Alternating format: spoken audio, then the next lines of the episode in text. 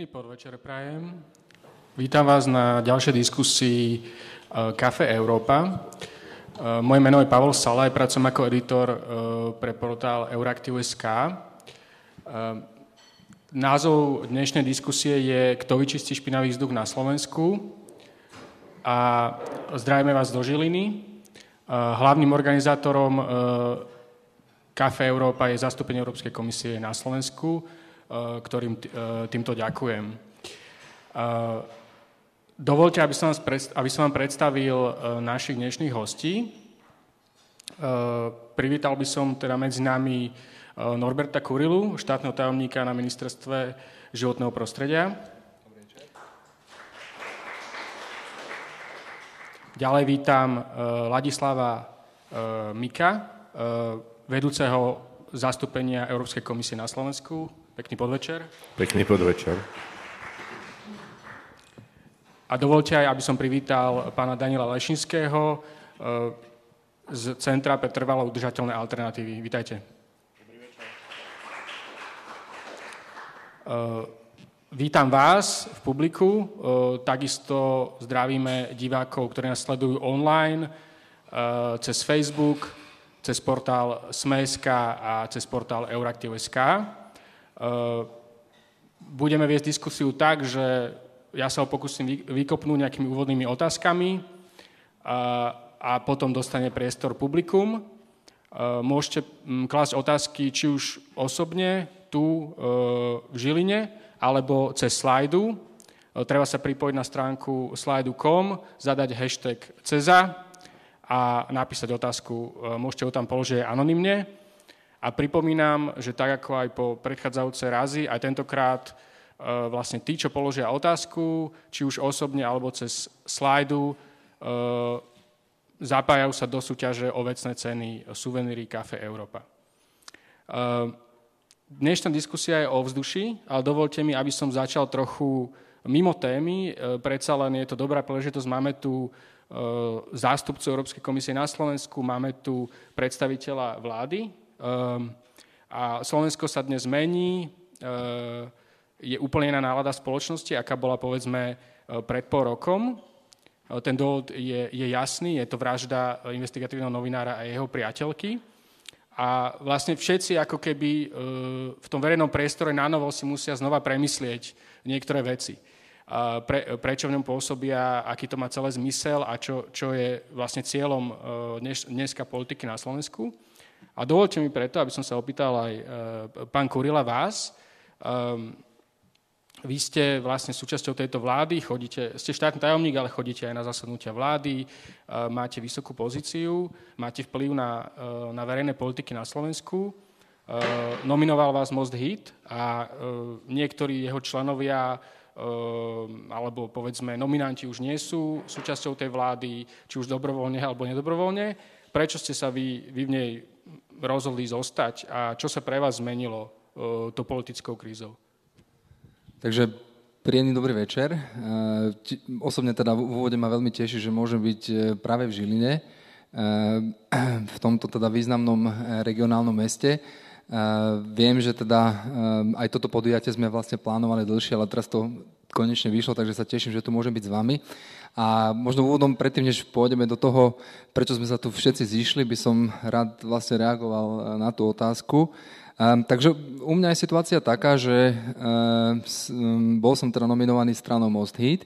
Môj background je však, uh, uh, profesionálne som zamestnancom Ministerstva životného prostredia od roku 2003 a mal som tu možnosť reprezentovať ministerstvo na stálom zastúpení v Bruseli pri Európskej únii Eh, povedzme dva mandáty od roku 2007 do roku 2014 eh, a vlastne celá moja profesionálna kariéra je späta so životným prostredím.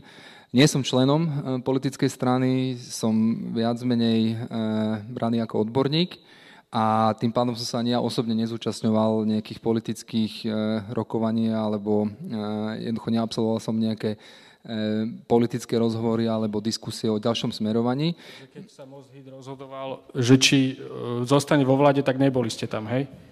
Nie, nebol som tam, avšak e, môj názor vlastne na tú situáciu je taký, že e, za ostatné obdobie, povedzme tých dvoch rokov, odkedy to môžeme takto brať, sa nám podarilo naštartovať viacero e, slubných aktivít, projektov. Myslím si, že sme priniesli no, nový, novú energiu do verejného priestora, priestoru. Hlavne razíme politiku otvorených dverí, naozaj robíme veci by som povedal, aj vizionársky, e, koncepčnejšie, e, komunikujeme so všetkými e, relevantnými zúčastnými, účastnými stranami a chceme naozaj tvoriť dobrú politiku, ktorá bude plne kompatibilná v línii s európskou politikou. A máme za to, že v tomto možno ťažkom období, ktorými, ktorými všetci prechádzame kvôli tejto hrozostrašnej vražde, Ehm, stále si myslíme, že je čo, je čo dokončovať. A možno to bola ehm, taká hlavná motivácia, aby sa nám podarilo ehm, aspoň časť tých vecí, ak nie všetky, dokončiť a byť v tomto našom snažení, byť proeurópsky, byť inovatívny, byť environmentálny, úspešný aj naprieč mm-hmm. nášmu sektoru. Takže inými slovami, myslíte si, že aj v súčasnej politickej situácii sa z vašej pozície dá robiť dobrá politika a vo vašom prípade smerom k životnému prostrediu? Tak Áno. myslím si, že v, čo hrá v prospech životného prostredia je možno aj tá situácia, že náš pán minister sa stal podpredsedom vlády.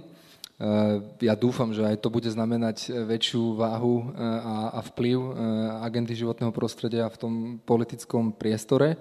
A ja verím, že aj možno vďaka tomu budeme možno vplyvnejší ako doteraz, ale nie len o nejakú politickú sílu, ale o odborné argumenty, o, vôbec to, to nejaké systémové rozmýšľanie a v tom si myslím, že aj vďaka kvalitným ľuďom, ktorým, ktorým, ktorých sa nám podarilo osobitne udržať po slovenskom predsedníctve, máme veľmi, by som povedal, skúsených medzinárodne fungujúcich kolegov a spoločne s nimi dokážeme vytvoriť e, lepšie životné prostredie, lepšiu politiku, ktorá je otvorená, ktorá je inkluzívna a ktorá vie urobiť aj impact v našom prostredí.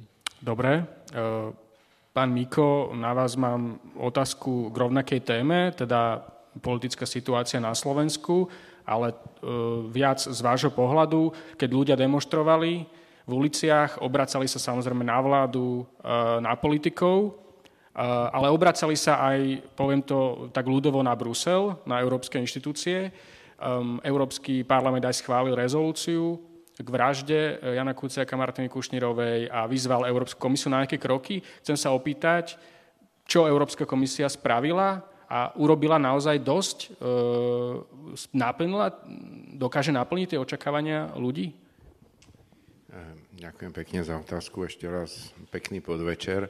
Ehm, no, e, mňa len tak došlo behom tej prvej e, otázky a odpovedí, že, že ten nadpis, že kto vyčistí vzduch, že sa dá brať aj obrazne, že to nie je len o tom fyzickom vzduchu, čo, čo dýchame, ale aj o tom spoločenskom ovzduší alebo atmosfére.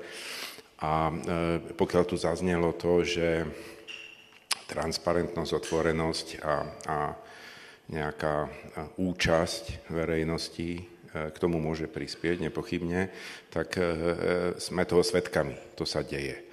Eh, asi to je dobré, lebo nie, nie je dobré, keď spoločnosť žije s nejakým pocitom, že sú veci, ktoré by sa mali riešiť, mali, mali, by, mali by nejak výsť na povrch a, a nedeje sa tak. Ale poďme k úlohe teda eh, Európskej komisie. Eh, samozrejme, že Európsky parlament je zastupiteľský orgán a v tomto zmysle ho zaujíma, do akej miery a takisto aj komisiu sú dodržiavané nejaké pravidlá, nejaká vymáhateľnosť práva a tak ďalej v každej členskej krajine alebo kdekoľvek na území únie. Na druhú stranu si musíme veľmi jasne povedať, že e, tie kompetencie sú jasne rozdelené a e, Európska komisia nie je žiadnym policajtom alebo vyzvedačom alebo nejakým takým, ktorý by tu chodil a kontroloval a snoril Európska únia sa pýta na otázky, ktoré sú evidentné alebo ktoré súvisia nejakým spôsobom s implementáciou európskeho práva. To je jej úloha eh, a myslím si, že v tomto zmysle samozrejme reagovala aj reagovať bude aj na tú situáciu na Slovensku. Jedna stránka veci je celkom prirodzená účasť, to, že náš pán predseda celá komisia, zamestnanci proste vnímajú to, čo sa stalo na Slovensku ako, ako hrozný čin, ktorý sa musí vyšetriť a rozhodne veľmi pozorne sledujú tú situáciu a pokiaľ môžu, tak aj pomáhajú. E, pripomeniem úlohu e, Europolu, pripomeniem úlohu OLAFu, čo je vlastne súčasť komisie pri vyšetrovaní tých vecí a tak ďalej. To znamená, že tam, kde tú kompetenciu máme a kde môžeme tomu procesu pomôcť, tak to prebieha. Druhá časť toho istého problému je o tom, že kde to všetko vzniklo, lebo myslím si, že aj tá vražda, aj vlastne tie príčiny tej vraždy a aj vlastne celý ten, tá diskusia okolo toho je vlastne nejakým dôsledkom niečoho, čo sa dlhšiu dobu čo to mohlo je? odohrávať. No tak to sa vyšetruje a nechcete po mňa, ja som teraz tu, akože ja nemám kryštálovú gulu, ale e, podozrenia sú rôzne a, a predstavy takisto. E, už bolo oznámené, že, že OLAF sa, sa tomu venuje takisto, takže až budeme mať výsledok, tak e, určite bude komunikovaný.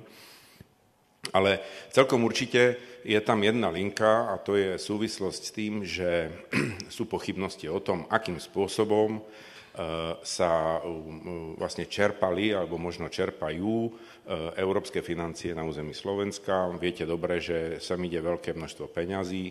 Ja už som počul, ja som tu od januára vo svojej funkcii, po 25 rokoch naspäť na Slovensku a, a už som stokrát počul, že asi by bolo aj lepšie, že ke, radšej nám nič neposielajte, lebo keď nepošlete nič, tak potom není čo ukradnúť. Ja myslím, že toto nie je dobrý postoj. Že tie peniaze sú určené na kohéziu a kohézia znamená, že, že e, v rámci nejakej solidarity, v rámci únie sa snaží jedna časť únie, ktorá je na tom ekonomicky lepšie, nejakým spôsobom vlastne prispieť na to cez komisiu, cez úniu samozrejme, aby sa proste dorovnávali tie rozdiely, aby sa vyrovnali tie príležitosti. A myslím si, že tento princíp je treba zachovať a že je správny. A samozrejme, ale sa to nesmie proste dostať do, do, do iných kútov, než kam to bolo určené. No a pokiaľ sú teda k tomuto nejaké pripomienky, tak tam stojí tá komisia vždy pred vlastne takou, takou dilemou, na jednej strane ten systém je stále viac a viac komplikovaný, je stále ťažšie žiadať o peniaze, stále ťažšie vyplniť všetky tie formuláre, dodržať všetky pravidlá a tak ďalej. Na druhú stranu sme stále žiadaní, aby sme to viac a viac kontrolovali a viac a viac zaistili, že to bude ako stokrát zaistené a tak ďalej. No a už sami cítite, že tieto dve veci sa ťažko dávajú dokopy, Takže teraz sa uvažuje o tom, je nový finančný rámec a to už bolo komunikované, dneska teda bola dokonca špecifická správa o Slovensku. A to podstatné tam je to, že dobre, ideme zjednodušiť pravidla na jednej strane a na druhej strane tam dáme nejakú kondicionalitu, nejakú podmienku. A tej sa hovorí, že rule of law. A rule of law znamená vláda práva. To znamená, že musí sa dodržovať právny rámec.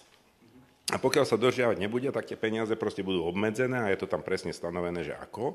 A ešte je to tam celkom šikovne navrhnuté, aspoň a myslím. Vy hovoríte, že to je aj nejaká nepriama reakcia na to, čo sa stalo na Slovensku, no, či nie? Rozhodne je to, je to, to s tým súvisí, samozrejme, pretože, ale to nie je len Slovensko, viete, tých prípadov zneužívania a, a nejakých, nejakých, tomu sa dokonca hovorí, že perverzné účinkovanie akože v európskych peňazí, e, to je na viacerých miestach a vlastne ten, ten, ten feedback prichádza, teraz sa pripravuje pripravuje nové obdobie, takže sa to do toho samozrejme započíta. Hej. Ale len som chcel dodať to, to rule of law, je veľmi dôležité, že to nemá byť trest pre tých koncových príjimateľov. Že keď my potrebujeme niekde opraviť cestu, alebo potrebujeme ani rekonštruovať niečo, alebo postaviť školu a, a sú na to peniaze, a pokiaľ ten štát nezabezpečí, že veci fungujú e, v súlade s legislatívou, tak na to nedoplatí ten, čo si opravuje tú školu, ale doplatí na to ten štát, ktorý to bude musieť zaplatiť. Takto je to mhm. postavené. Mm-hmm. Takže je tam dosť silný incentív, mm-hmm. aby sa tieto veci pokiaľ možno nediali, s tým, že Samozrejme, tá výkonná právomoc, tá kontrolná právomoc je v rukách štátu. Tak toto je nastavené. Uh-huh. Dobre, e, k eurofondom sa ešte dostaneme v súvislosti so vzduším. Pán Lešinský, e, vy pôsobíte v mimovládnom sektore. Ak máte chuť, povedzte krátko, e, možno ako vás ovplnila táto kríza. A mimovládky tu boli spomínané ako, ako terč dokonca šéfa najsilnejšej vládnej strany. Ďakujem veľmi pekne. No, z mojej strany krátko tri veci. Prvá vec, o ktorej tu bolo rozprávané, transparentnosť. Transparentnosť verejných financí, do ktorých patria aj EU fondy. Toto bola jedna z tých kauz, alebo jedna z tých potenciálnych e, smerovaní problémov v prípade Jana Kuciaka, ale nie je to problém iba s Janom Kuciakom.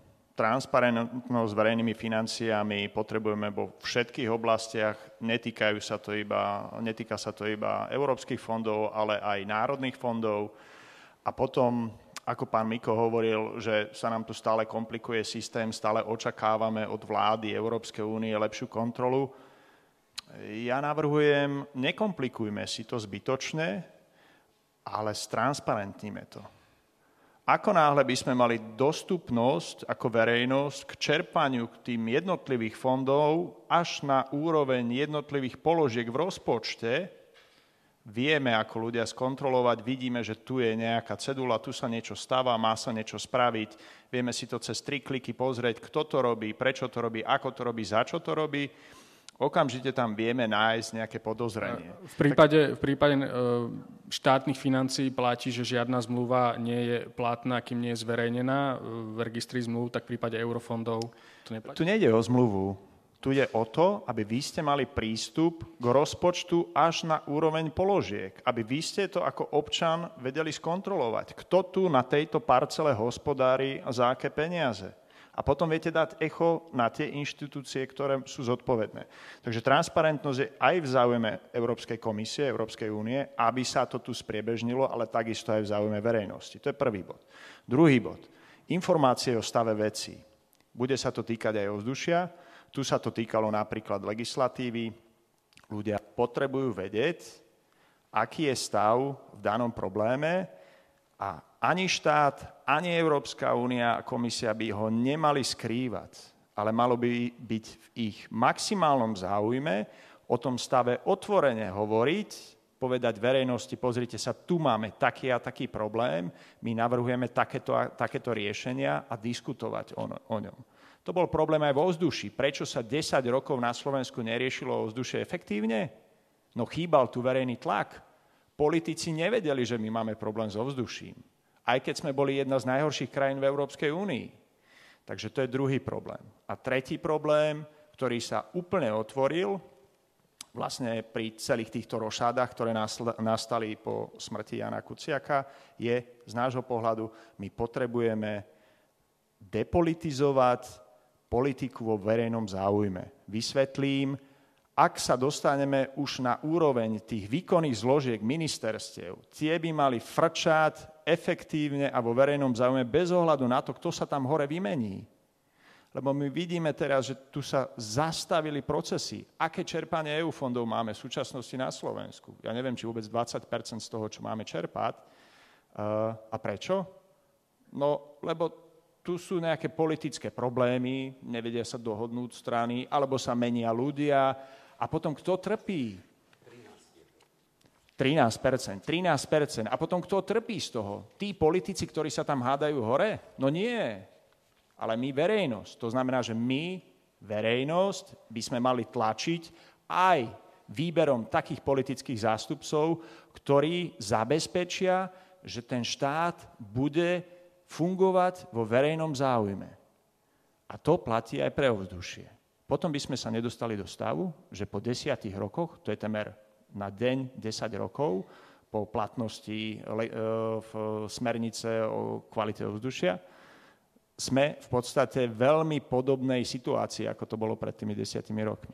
Dobre, e, skúsime to trošku odľahčiť, predtým, než sa pustíme do takých e, komplikovaných tém týkajúcich sa politiky pre ochranu ovzdušia. Ako ste sem dnes prišli, pán Lešinský?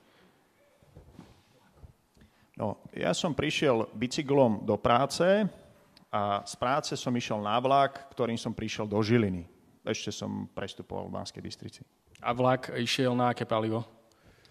Tento vlak, a to je takisto jedna z tých mojich poznámok, elektrifikácia verejnej dopravy, kde ide minimum peňazí oproti diálnica, diálniciam, prepojenie severo-južné, Banská Bystrica, Žilina, ide stále na naftu. Žiaľ, my sme merali emisie vo vagónoch za touto lokomotívou a bolo to horšie ako v miestnosti, kde sa kúrilo v starom Petríku. To znamená, že to znečistenie ovzdušia aj pre tých cestujúcich bolo enormné, aj preto, že na tejto trase je zhruba 22 tunelov, takže tam sa to ešte znásobuje, ale stále nerozumiem, prečo je tu taký nepomer investovania európskych, teda verejných financií do dopravy železničnej v porovnaní s dopravou cestnou. OK. Um, pán Miko, ako ste pricestovali z Bratislavy, predpokladám, do Žiliny? Pricestoval som autom. A aký má motor? Alebo má motor spalovací? No určite, tak rozhodne to není ani na pedále, ani to není elektro. Hej. A je to diesel? Uh, to, to teraz popravde povedané neviem, tam sa môžem opýtať. Uh, myslím, že nie, ale tak je to v zásade... Prečo, prečo nemáte elektrické auto alebo uh, nejaké auto ja na alternatívne poviem, palivo na zastúpení? Keď to chcete odľahčiť, tak ja vám to veľmi rád poviem. Ja, ja som bol malú chvíľku Ne, dosť dlho som bol námestník ministra a, a takmer rok som bol minister životného prostredia. Keď som tam nastúpil, tak som tam Českej mal... Republike. Českej republike. A tak som tam mal, tak som tam mal uh, uh, hybridnú Toyotu. Hej? A strašne sme sa tým chválili, že máme hybridnú Toyotu, lenže ja som zistil, že tá hybridná Toyota má rovnakú spotrebu ako nehybridný Superb. Áno, a ja som si po, radšej teda potom kúpil nehybridného Superba, ktorý vypúšťa do ovzdušia menej, lebo spaluje menej a má v ňom viacej miesta a je to ešte okrem toho český výrobok. Takže... E, e, e, OK, ale tak nechcete povedať asi, že hybrid vo všeobecnosti je horší ako čisto iba spalovací motor? Nie, to bola prvá fáza, samozrejme sa to vyvíja a ideme smerom k elektromobilite, o tom absolútne nie je akože sporu, len treba si uvedomiť, že elektromobilita bude dávať zmysel v momente, keď tá výroba tej elektriny bude tiež čistá. Pokiaľ to len presuniete emisie proste z jedného okay, miesta okay. na iné okay. miesto, tak sme veľa nevyriešili. Chápem, ale, no. ale predsa ten problém uh, s, s tými tuhými časticami uh, je, je aj v tom, že sú koncentrované na nejakom území ano. a pre mesto platí, že napríklad Bratislava, že, že je to z dopravy cestnej. Súhlasím. Uh, takže nemáme akože elektrárne väčšinou v centre mesta, hej. Ale vráťme sa k tej mojej pôvodnej otázke, že prečo nemáte napríklad elektr- elektromobil? Že bolo by to drahé pre, pre komisiu obstarať? To... Lebo uh, ja, dostaneme sa k pánu Kurilovi, ale oni spravili On už rozmýšľal, že prečo on nemá elektromobil. On, on, on má najviac času, aby sa pripravil, ale, e, ale, ale, on, ale oni urobili takú analýzu na ministerstve, že už dnes vychádza lacnejšie, uh, keď sa pozrieme na celú dĺžku života automobilu, obstarať elektromobil ako spalovací motor. Jasné. Pozrite sa... Napriek teda tej vyššej uh, kúp, kúpnej ja, ne, ja neviem. Ja normálne sa priznám, že neviem, prečo nemám elektromobil. V tom zmysle, že ja som v januári... Aha, no že ja som v januári nastúpil a proste som prevzal to, čo som tam proste prevzal, to, čo tam bolo a myslím si, že tie auta a tie veci, čo sú nakúpené a bavíme sa zase o životnom prostredí, tak majú nejakú svoju životnosť a teda v rámci tej životnosti by mali byť využité a potom, keď sa bude kúpovať ďalšie v tom ďalšom cykle, tak sa musí kúpiť niečo, čo je moderné a zodpoveda požiadavkám doby. Lebo na druhú stranu vytvárať odpad a vyhadzovať veci, ktoré sú ešte použiteľné, pokiaľ splňujú normy a tak ďalej, tak ďalej, je takisto proste neekologické. Takže e, tam by mal byť nejaký podľa môjho názoru akože pragmatický a rozumný prístup. A opakujem znova, ja budem prvý, kto si kúpi e, e, elektromobil, ja už som uvažoval, teda by the way, ani, lebo ja nie som taký športovec, hej, e, vidíte na mne, ale, ale že elektromoped, hej, ale skutočne, že je tu ešte jeden dôležitý prvok, s čím sa dá robiť málo, napriek tomu, že by to bolo dobre, je to, že ľudia sú leniví a proste chcú mať svoje pohodlie a tým viacej, čím dlhšie žijeme a vidíme to okolo seba, tak už sa nám akože nechce úplne akože chodiť, to niektorým áno, ale na kolobežke do práce. A ten, ten, ten point je v tom, že tá infraštruktúra musí byť pripravená tak, aby umožňovala využívanie týchto moderných a proste e, technológií, ktoré nespôsobujú tie problémy napríklad so vzduším. To znamená... Hej, ale s elektromobilom by ste sa dostali z Bratislavy do Žiliny. Z Bratislavy do Žiliny asi áno. áno. Do, dobre, da, dám A slovo... ešte ale sa treba ostať naspäť. Hej. pa, pán Kurila, čo vy? Viem, že máte elektromobil na ministerstve životného prostredia. A ako ste prišli? Ale... Ja som, tiež som prišiel autom, teda vzhľadom aj na možno menšiu disponibilitu voľného času. E, jazdíme aké... benzínom. Mm-hmm čo je možno šetrnejšie ako, ako diesel, ale stále to nie je úplne elegantné z hľadiska uh, dobrej kvality ovzdušia. Áno, je to pravda, že uh, máme teda e-up uh, v, momentálne na ministerstve životného prostredia, ktoré už je aj tak možno skoro pred koncom svojej doby životnosti Ale... Tak to ste vlastne ďalej ako Európska komisia, hej? lebo oni ešte ani nekúpili ten elektromobil, aby vám už skončí život. Elektromobily už sú, hej, len hovorím o tom cykle, že teda nejakým spôsobom to musí dožiť a potom budeme kupovať ďalej. v každom prípade, čo je podstatné v tejto debate, je to, že vlastne my sme e, zhruba pred e, dvomi rokmi, necelými, založili na Ministerstve životného prostredia novú analytickú jednotku, Inštitút environmentálnej politiky, ktorý je tiež súťaž, e, súčasťou, by som povedal, tvorby dobre informovanej politiky, politiky, ktorá je založená na nejakej evidencii, analýzach a, a dobrej praxe. A práve náš Inštitút environmentálnej politiky e, dospel k tým záverom, že ak si zoberieme životný cyklus e, výrobku a zoberieme si taký typický, povedzme, elektromobil Nissan Leaf, ktorý je asi najrozšírenejší, z hľadiska aj nejaké ponuky momentálne, aj nejakej cenovej, by som povedal, dostupnosti, tak bolo vyrátané, že to poukázala tá štúdia, kľudne teda aj diváci, či prítomní tu, alebo tí, čo nás sledujú, aby sa prípadne pozreli na, na túto štúdiu z dielne Inštitútu environmentálnej politiky. A tam je vlastne preukázané, že pri Nissane Leaf eh, je tá návratnosť eh, viac menej iba tuším, to bolo asi nejakých 6-7 rokov, ten taký break-even, kedy, to bolo, kedy sa to už vlastne oplatilo kúpiť e, e, radšej ten elektromobil, osobitne teda, ak sa bavíme o, o dojazde zhruba v meste alebo v prímeských lokalitách, že toto je vlastne horizont, kedy sa už teraz, dnes oplatí kúpiť elektromobil, e, berúc do úvahy aj momentálne tú stimulačnú podpornú politiku, ktorá sa týka aj e, priameho výkupu či elektromobilu v hodnote 5000 eur alebo hybridu v hodnote 3000 eur, respektíve môžem rovno aj spropagovať schému podpory z dielne Ministerstva životného prostredia cez environmentálny fond, kde chceme podporovať aj miestnu samozprávu, obce a vyššie územné celky, aby takisto mohli vlastne benefitovať e, z tejto Týka podpornej sa to aj zastúpenia? taká otázka, e, toto sa odborne nazýva zelené verejné obstarávanie. A to, tá vaša analýza znamená, že dnes by e, ministerstva, keď obstarávajú automobily, mali, ako, keď, chcú, keď to kritérium je cena, e, čo podľa zákona je najnižšia cena, tak mali by vlastne obstarať elektromobily? Alebo treba na to, treba na to ešte nejaké iné legislatívne opatrenia?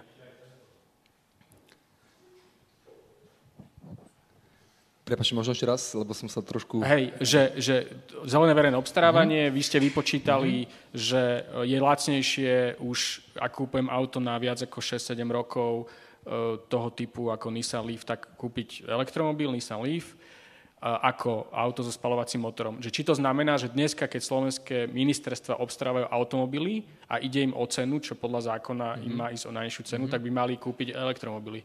Alebo treba na to nejaké iné ešte špeciálne legislatívne opatrenia, aby sme tu nemali vlastne štát, ktorý síce podporuje elektromobilitu u súkromníkov, u, u samozpráv, ale keď sám nakupuje, tak nakupuje e, e, vlastne spalovacie motory. Um, ono to je, my sme teraz momentálne akože v tomto štádiu, neviem, či viem to úplne nejak e, kvalifikovane odpovedať, ale v každom prípade každý správny správca, či majetku svojho vlastného alebo verejného, alebo vo verejnom záujme, by mal konať hospodárne a ak je už preukázateľne, by som povedal, výhodnejšie v rámci životného cyklu ísť touto cestou, tak ja si myslím, že teraz je na rade aj naša spolupráca konkrétna napríklad s Úradom pre verejné obstarávanie, aby vôbec umožnil e, taký typ obstarávania, ktoré zohľadní celý životný cyklus a nebude hlavným determinantom e, výhodnosti, nevýhodnosti iba najnižšia cena. Čiže my musíme, a už sa na tom aj deje, kde sme si prepojili spoločné analytické jednotky, to znamená Inštitút environmentálnej politiky u nás, Inštitút e, verejného obstarávania na, na UV, kde my teraz vlastne dizajnujeme e, ten, ten celý mechanizmus, ako by sme vedeli, e, by som povedal, zefektívniť verejné obstarávanie, aby cena nebola hlavným určovateľom výhodnosti kúpy produktu alebo služby. Čiže toto si myslím, že je potrebné nastaviť e, celoplošne. My ideme rezort životného prostredia ako príklad. My sme si stanovili náš vlastný cieľ obstarávať e, zelenčie.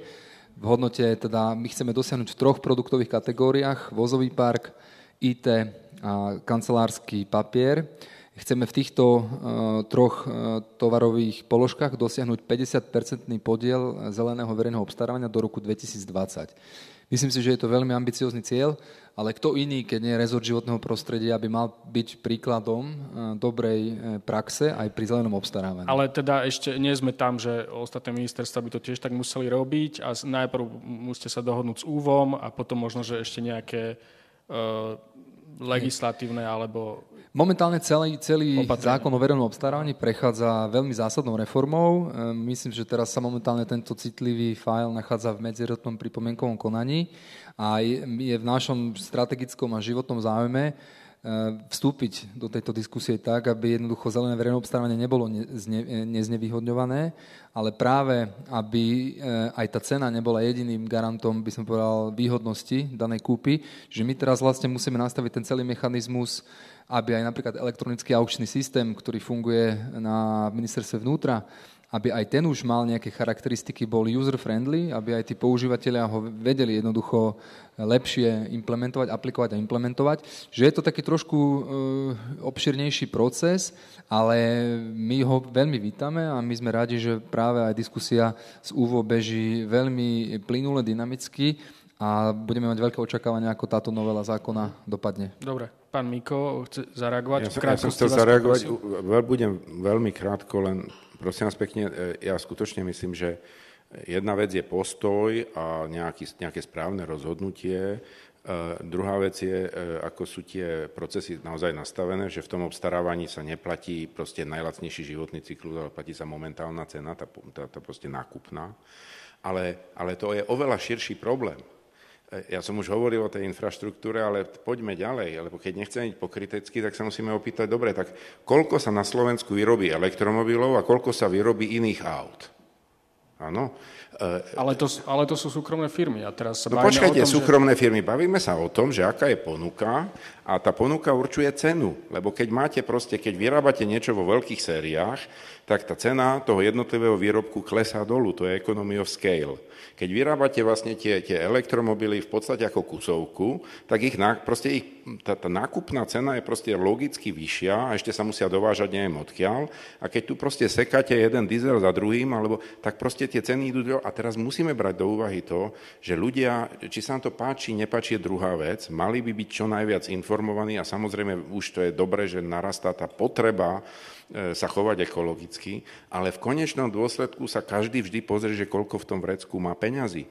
A toto sú všetko veci, ktoré treba do tej rovnice zahrnúť a pokiaľ chceme toto štruktúrálne zmeniť, tak infraštruktúra, aby som nebol obmedzovaný tým, že sa chovám ekologicky, ja, vo svojich potrebách a tak ďalej. A súčasne nemôžem akože v úvodzovkách vodu kázať a víno piť. Takže aj tá výroba potom musí nejakým spôsobom nasledovať za tým, čo chcem presadiť. A to, je, to nie je tak úplne ako zo dňa na deň. Mhm. Pán Lešinský. Áno, ja na to odľahčenie, že pre tých pohodlnejších tu máme ešte aj e-bajky, netreba ako e-moped, ale ten e-bike aj zoberete do ruky, e-moped už nie. A čo sa týka tých automobilov, bez ohľadu na to, či je to elektromobil, diesel alebo, alebo benzínový, alebo proste CNG, LPG, plynový pohon. My odporúčame, a nebude to téma, ktoré budeme mať veľký priestor sa tu venovať, ale teraz ju spomeniem pre to odľahčenie ekošoferovanie. Bez ohľadu na to, na akom aute ste prišli, ekošoferovaním viete usporiť 20 pohodných môd, to znamená, že aj 20% emisí Tri zásady, to bude veľmi rýchle, tri hlavné zásady ekošoferovania je prvá zásada predvídať tak ďaleko, ako je to možné, to znamená, nepozerám sa iba na brzdové svetla predchádzajúceho auta. Druhá zásada je preraďovať na vyšší stupeň čo najskôr. A tretia zásada, tá kľúčová, jazdíte ako bez brzd. Pri týchto troch zásadách ste schopní dosiahnuť spotrebu tú, ktorú máte v technickom preukaze a dokonca tí naši inštruktori a tí absolventi našich kurzov vedia bez problémov robiť spotrebu pod spotrebou v technickom preukaze. Takže ekošoferovanie, to je pre všetkých. K, tej, k tým elektromobilom iba jedna poznámočka. Áno, a pán Miko to aj spomínal, potrebujeme aj infraštruktúru pretože ak chcete mm, sa pohybovať nielen z domu do práce a naspäť, kde v garáži si môžete dobiť auto, ale aj cestovať s tým autom, tak potrebujeme nejakú infraštruktúru, tá sieť e, prenosová tam musí zvládať. Takže je to taký širší problém, ale súhlasím s tým, že sa má na tom pracovať podstatne intenzívnejšie, ako je tomu dnes. Posledný bod, zelené verejné obstarávanie, pretože to už veľmi úzko súvisí s kvalitou ovzdušia.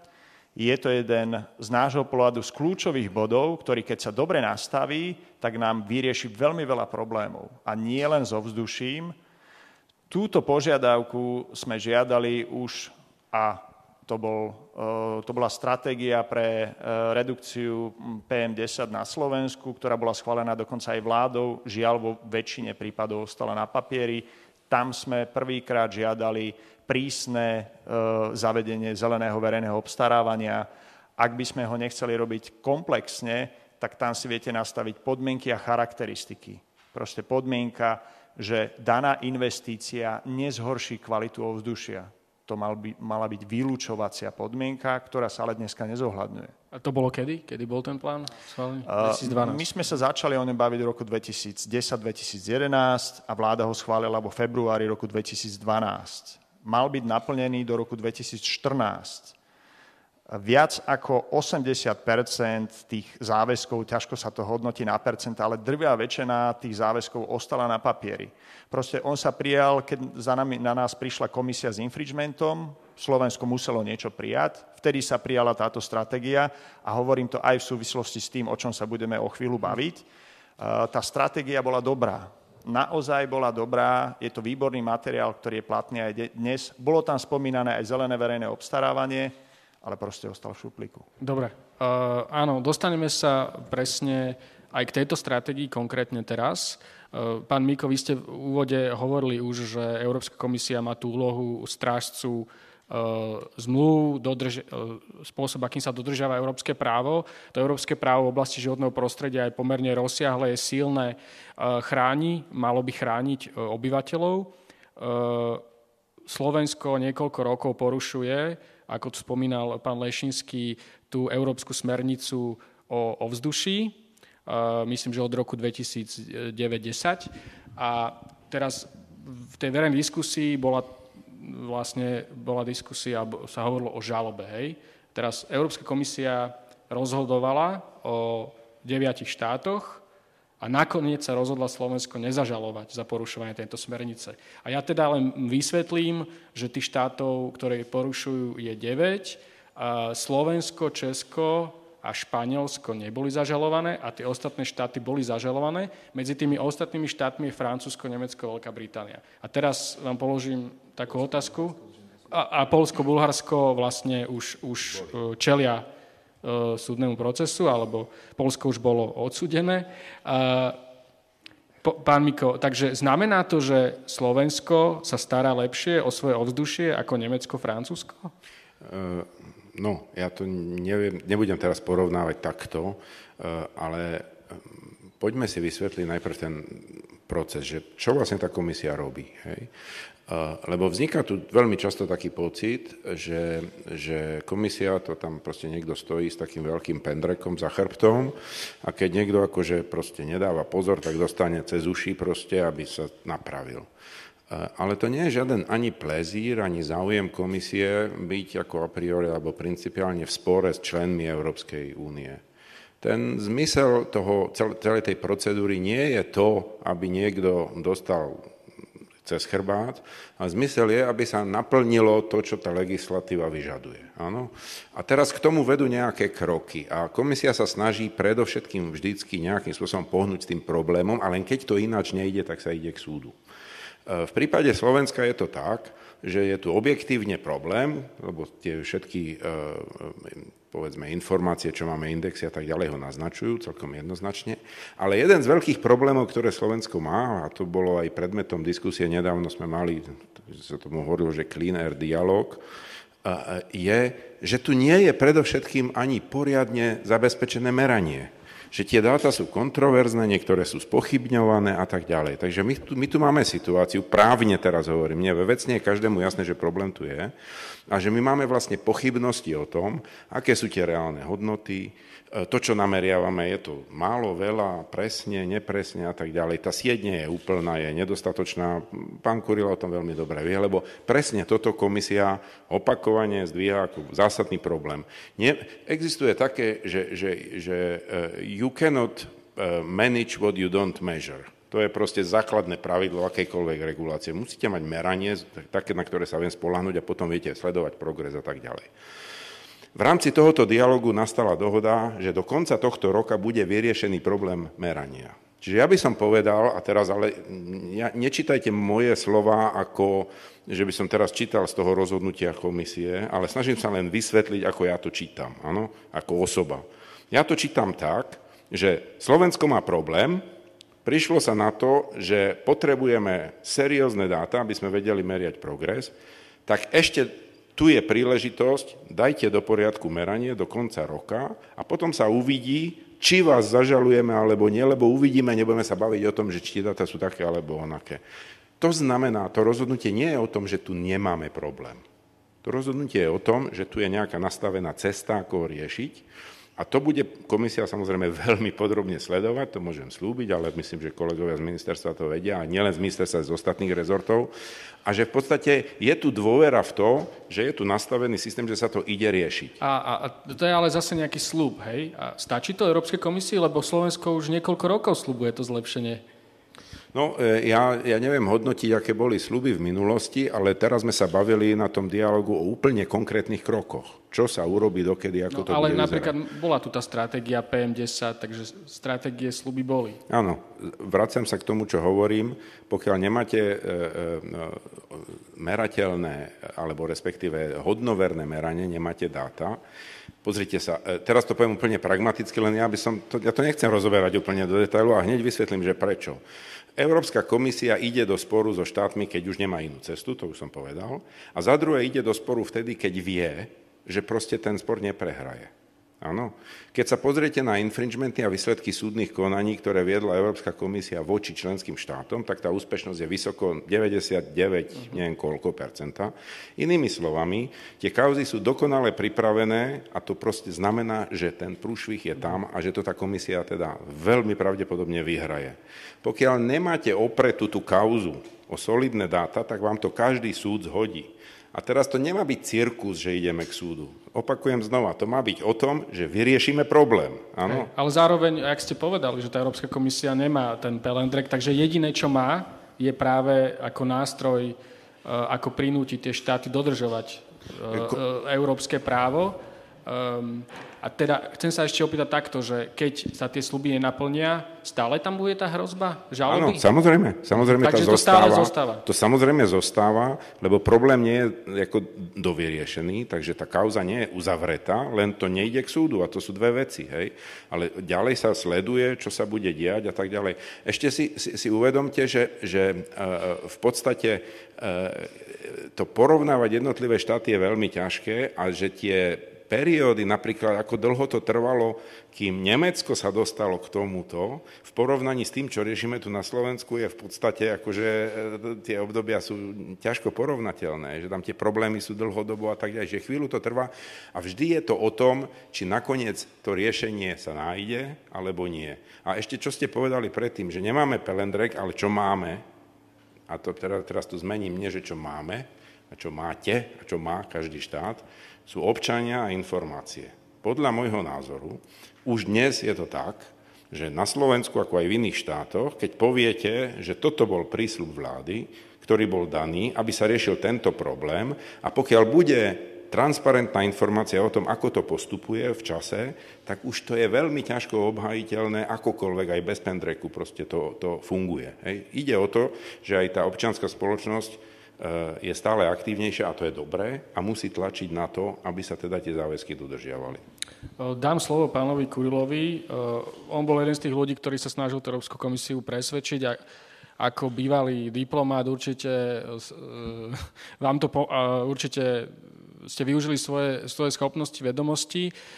jedna európska mimovládka, určite to viete, European Environmental Bureau, si vyžiadala od všetkých týchto štátov tie materiály, ktorými presvedčali komisiu, také listy, ktoré im zasielali. Ja som si to pozrel za Slovensko a napísali ste tam rôzne opatrenia, a napísali ste tam okrem iného aj to ste priznali, že vlastne tá stratégia pre PM10, teda pre tuhé častice, vlastne nefunguje. Takže ak, ako sa vám podarilo, čo ste tej Európskej komisii slúbili a naslubovali vlastne, že, že teda že nedala tú žalobu a budete vlastne ešte vy vôbec, povedzme, vo, vo svojej funkcii a v politike, keď sa to budeme zisťovať, či sa to dodrží, že 2020-2030? Ďakujem pekne. Um, ja si v prvom rade myslím, že to nie je e, úloha alebo výsledok v podstate moja, akože jedného človeka, ale ja si myslím, že za touto snahou je, je celý expertný tím. Máme tu aj dnes s nami pani generálnu riaditeľku sekcie klímy a ovzdušia. Ja si trúfam povedať, je to naozaj tímová práca a ja áno, ja to tiež vnímam ako isté ocenenie alebo uznanie e, momentálneho nastavenia, pretože ťažko sa mi hodnotí možno ako pánovi Mikovi minulosť, keďže sme neboli v exekutívnej pozície v tej, ktorej sme dnes a ja môžem hodnotiť tú situáciu za dva roky, ale čo ešte viac si myslím, že e, bolo takým e, veľmi silným argumentom je vôbec e, uchopenie, strategické uchopenie problému, náčrt možných riešení, spôsob, ako ho chceme dostať, ako sa tam chceme dostať a hlavne ja si myslím, aj možno už doteraz vykonané kroky, ktoré sú zárukou toho, že jednoducho ten e, systém sa bude zlepšovať a budeme, byť, budeme vedieť byť e, súladní aj s prísnymi štandardami, ktoré sú zakotvené v európskej legislatíve. Takže určite e, my tento, toto rozhodnutie komisie veľmi srdečne vítame. Uvedomujeme si, že ten problém je tu. Určite sme to týmto sporom, respektíve tým, že sme sa nedostali predsud už teraz, určite sme e, tento problém nevyriešili, ale práve naopak je to aj také povzbudenie, že keď existuje úprimný záujem, keď existuje dobrá spolupráca so všetkými zúčastnenými stranami vrátane občianskej spoločnosti a mimovládnych organizácií.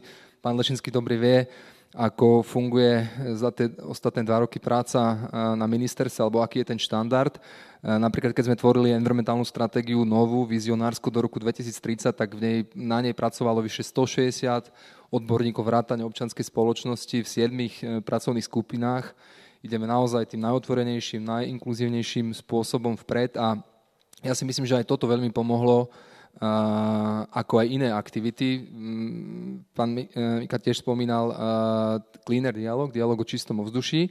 Ja by som ten príbeh možno aj rád posunul už aj do inej dimenzie, pretože my sme jednoducho začali plánovať ten dialog o čistom ovzduší v novembri v roku 2017 a čo je veľmi slubné, e, nebolo to z nejakej, by som povedal, povinnosti, lebo proste prídu pokuty, ale bol to naozaj úprimný záujem vyriešiť dlhodobý problém, ktorý bol zanedbávaný, trúfam si povedať, že neexistovala taká politická odvaha, ktorá, ktorá je dnes povedzme prítomná na rezorte životného prostredia. A my tento problém chceme riešiť. Vieme, že je to beh na dlhé tráte, my vieme, že to nevyriešime za pol roka, za rok, ale je to proste trend, je to, je to proste komplexita. Skúste, skúste úplne v krátkosti povedať, že čo ste slúbili Európskej komisii, hmm. že sa zlepší. Na čom popracujete? Hlavne sme vlastne e, klarifikovali to, že jednoducho my tu nečakáme alebo nespíme na to, kým nás príde bičovať Európska komisia. Urobili sme celú sériu krokov. Začnem napríklad novelou zákonu, zákona o ovzduši, ktorý je účinný od 1.12. roku 2017, kde sme novelizovali tri zásadné aspekty.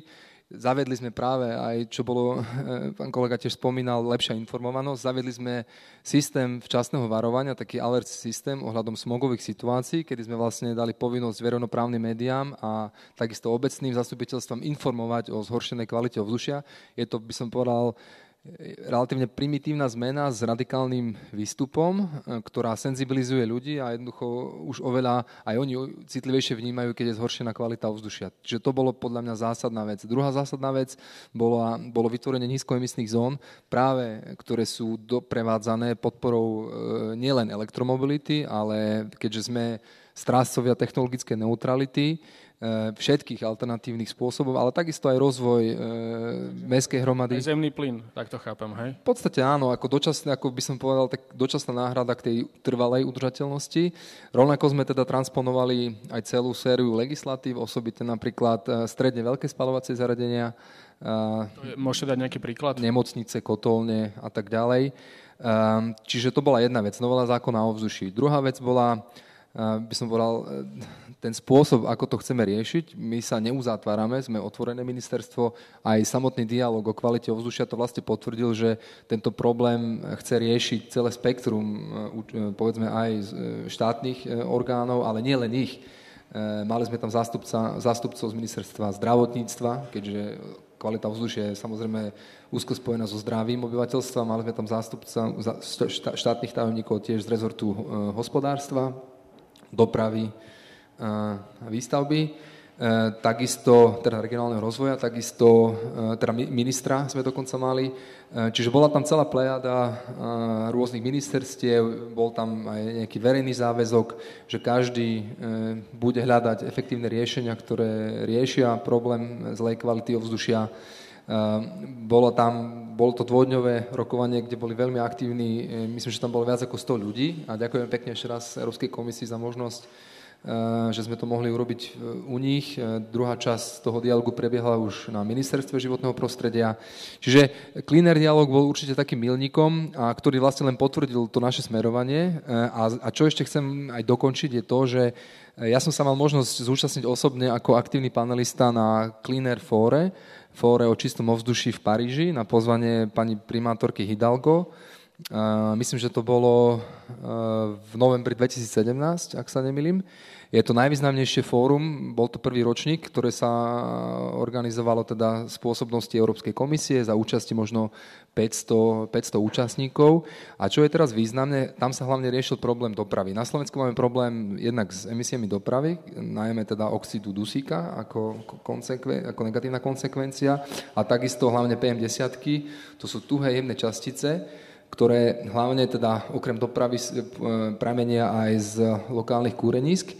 A my tieto... To znamená, že inými slovami, že keď ľudia čokoľvek spalujú, hej? Áno, keď kúria tuhými palivami, respektíve čo chytia, tak o to je to devastujúcejšie.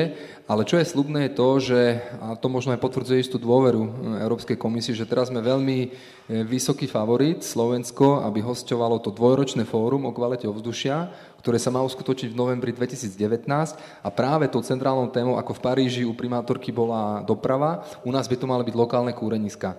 Takže sme veľmi horúcim kandidátom, aby sme hostovali e, takéto svetové fórum, kde vlastne počítame s účasťou možno okolo 600 ľudí aby sme to práve zorganizovali na Slovensku v súčinnosti s Európskou komisiou a aby sme hľadali tie riešenia, ktoré sú regionálne, pretože tento problém nie je len problém Slovenska, ale všetkých, povedzme, mm-hmm. krajín strednej východnej Európy. A možno to bude aj ďalší prejav istej dôvery, že komisia nás chce podporiť aj touto formou, ísť v tomto trende a byť aj možno nejakým regionálnym lídrom v téme ochrany Dobre, to, to je dosť ambiciozne.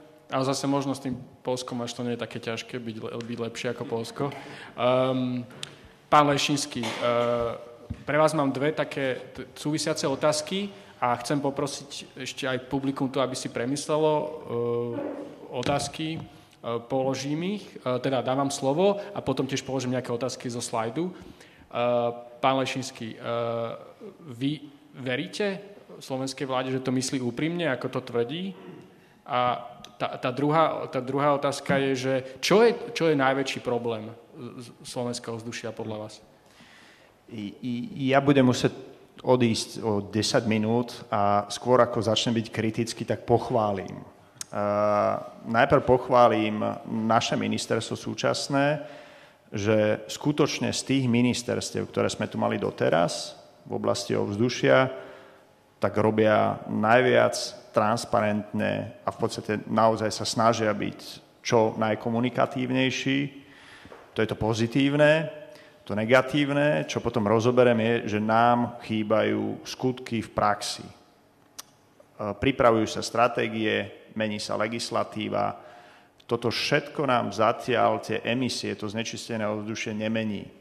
Ale povedal pán Korla, že máme novelizovaný zákon o ovzduší. To áno, ale keď si pozriete, do akej miery on bude vplývať na tú kvalitu ovzdušia, tak zistíte, že to je ešte minoritné riešenie.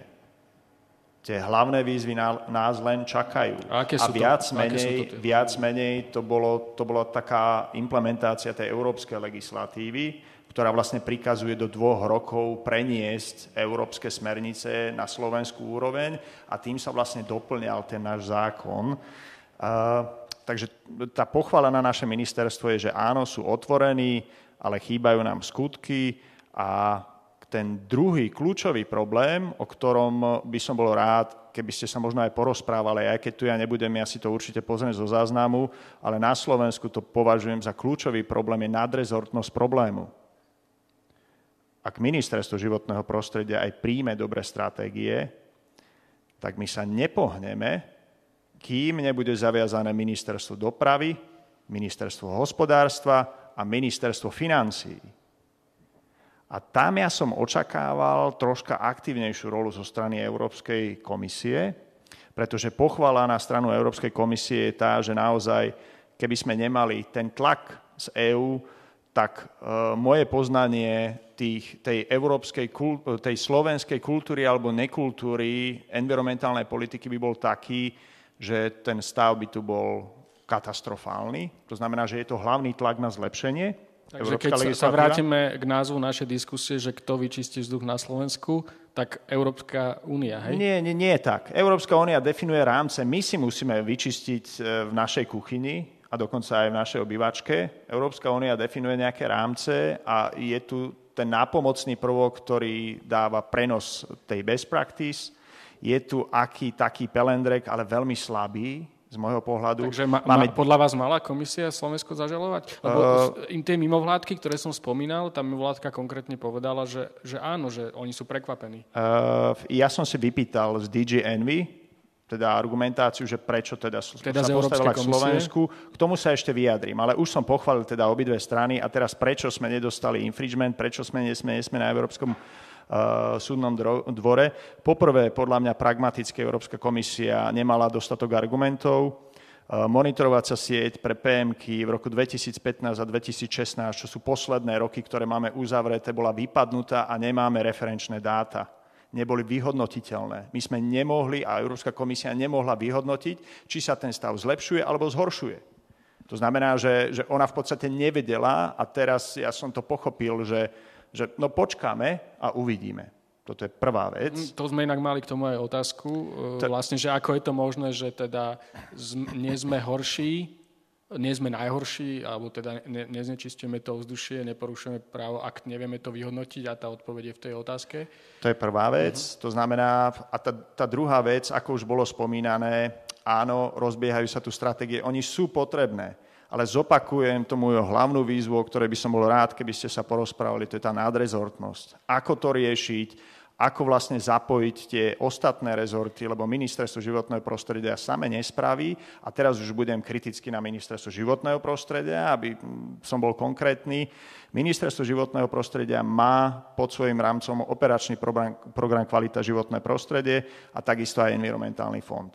Environmentálny fond je, myslím, že viac ako z 90% plnený z poplatkov a pokút za ovzdušie. Pozrime sa, koľko peňazí z neho ide na kvalitu ovzdušia. Je to minorita, opäť. Väčšinou to ide na kanalizáciu a podobne. Uh, takže, takže toto je prvá výzva. Operačný program Kvalita životného prostredia viem, že nebol tvorený za súčasnej vlády. To nie je jej máslo na hlave, ale dneska to má v rukách a môže to zmeniť.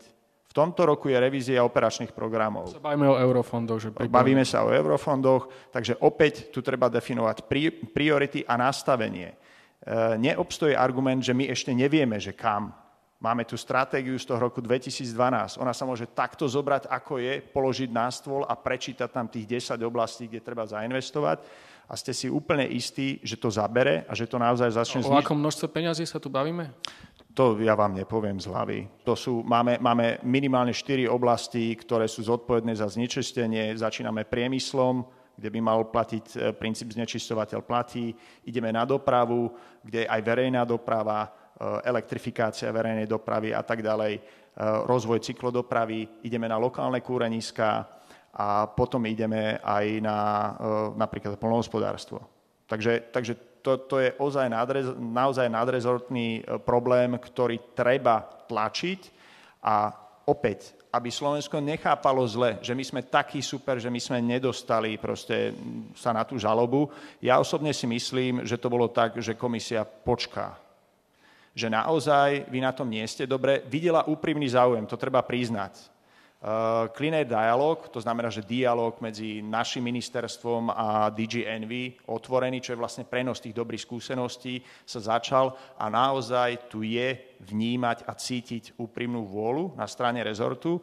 Na druhej strane nám chýbajú skutky, kde potrebujeme uh, tie konkrétne peniaze. My potrebujeme vidieť rozpočet do tých opatrení. Nie len slova. Rozpočet, financie, dátum a potom potrebujeme vidieť výsledky, ktoré sa nám ukážu, ukážu v číslach.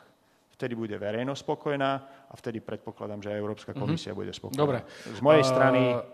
Dobre, ešte, ešte s nami zostanete chvíľku? Uh, viete čo, vlak, nemám zaparkovaný vlak tuto na parkovisku, takže môžem ešte odpovedať ešte možno nejaké Dobre, 3 minúty. Uh, páni, viem, že ch- chcete sa chopiť slova, dostanete ho aj k tým číslam, môžete na to odpovedať za chvíľku. Skúsme dať teraz e, priestor publiku. Má niekto otázku tu v sále? Vidím, vidím dve ruky. Uh, neviem, či dám slovo ďalšiemu zástupcovi ministerstva životného prostredia, jedného máme v paneli. Tri ruky. No dobre, skúsme dve otázky zobrať. Tuto ten starší pán, nech sa Dobrý páči. deň, ja som Pavel zo Žiliny. To, čo som teraz tu na všetko si vypočul, je to síce zaujímavé, ale ja keď som doma v byte a preletí nado mnou jedno lietadlo, tak mi znečistí tak vzduch, aj, aj všetko tými, eh, ani nie tak smradom, ako tými čas, časticami, čo padajú. Eh, keď prejdú autá pod oknami, to isté. Čo myslíte, ako to riešim? No tak zatvorím okná, nie?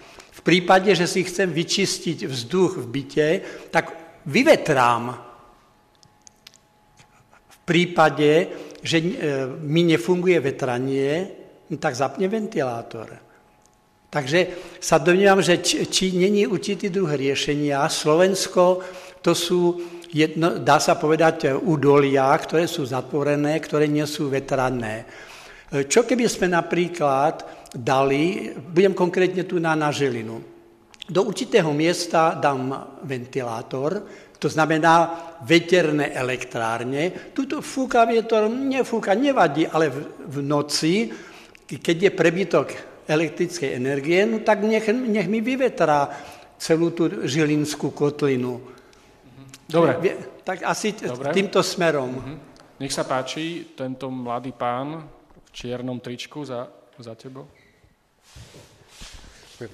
Ja sa spýtam, pretože nie celkom rozumiem, prečo Európska únia dotáciami podporuje vlastne všetky tie akože eko kotly, ktoré sú na drevo a tak. Pritom tu na napríklad v Žiline, sme v kotline, ako povedal pán predo mnou, malo sa tu vetra, nefúka tu veľmi vietor a v zime je to naozaj veľmi cítiť, keď sa proste kúri tým drevom. A prečo Európska únia podporuje spaľovanie dreva? Mm-hmm. Dobre, veľmi dobrá otázka. Ehm, páni, e, ak sa chce vyjadriť e, pán Lešinský, dám mu najskôr slovo.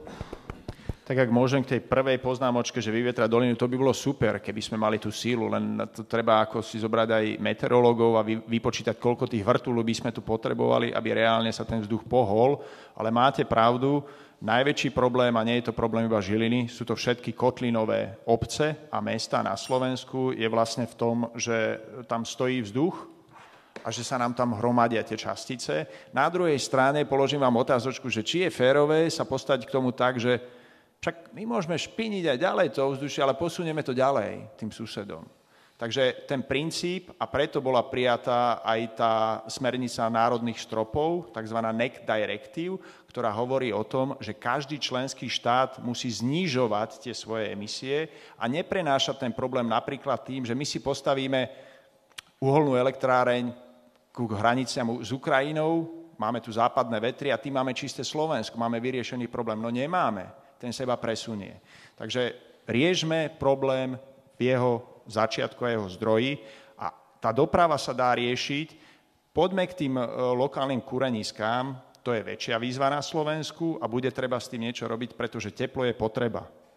Nemôžete ako prijať pokutu, že nesmiete kúriť, a vlastne budete platiť pokuty, pretože kúrite, treba prísť s alternatívami. Máme tu nové technológie. Tie nové kotly sú niektoré 10 až 100 násobne nižšie emisné ako tie súčasné, ktoré sa používajú. To znamená, že výmena tých kotlov, ktoré tu máme. Prechod na nízkoemisné a bezemisné zdroje tepla to sú obnoviteľné zdroje, medzi ktoré síce patrí aj biomasa, ale teraz hovoríme o nízkoemisných a bezemisných, ako je solárna energia, tepelné čerpadla predovšetkým. Tam by mali smerovať tie EU fondy, ktoré nám teraz odchádzajú preč, lebo ich nečerpáme. Viete, tu treba prestaviť ten program a toto všetko dať ľuďom. A potom energetická efektívnosť. Aby nám neunikala tá najekologickejšia, najlacnejšia energia, ktorú máme, je tá, ktorú ani nespotrebujeme. To znamená, že zateplovať, naučiť ľudí, ako šetriť, e, ako narábať s tou energiou, ako vetrať a podobne. Ale priznávam, že lokálne kureniska bude najväčšia výzva a ešte už bolo už aj v iných krajinách, a tam je výhoda Európskej únie, prenos tej dobrej praxe, majú napríklad metodiky, že best burning practice. Ako dobrým kúrením opäť ušetríte až 50% emisí. A samozrejme, na Slovensku musíme veľmi rýchlo a veľmi jasne prijať legislatívu, ktorá urobí poriadok v tom, že mnohí ľudia spalujú všetko, čo horí. Lebo potom sa nemôžeme baviť o kvalite ovzdušia, keď sa ešte, palí ešte plastami. K, tej, k tomu drevu, štiepky, biomasa, je to podľa vás ekologické?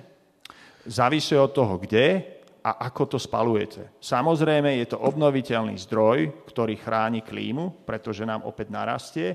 Je dôležité, v akej technológii ho spalujete, či to je starý Petrík, alebo nová pec, ktorá má naozaj e, štandard ekodizajnu. To je prvá podmienka. A druhá, kde ho používate.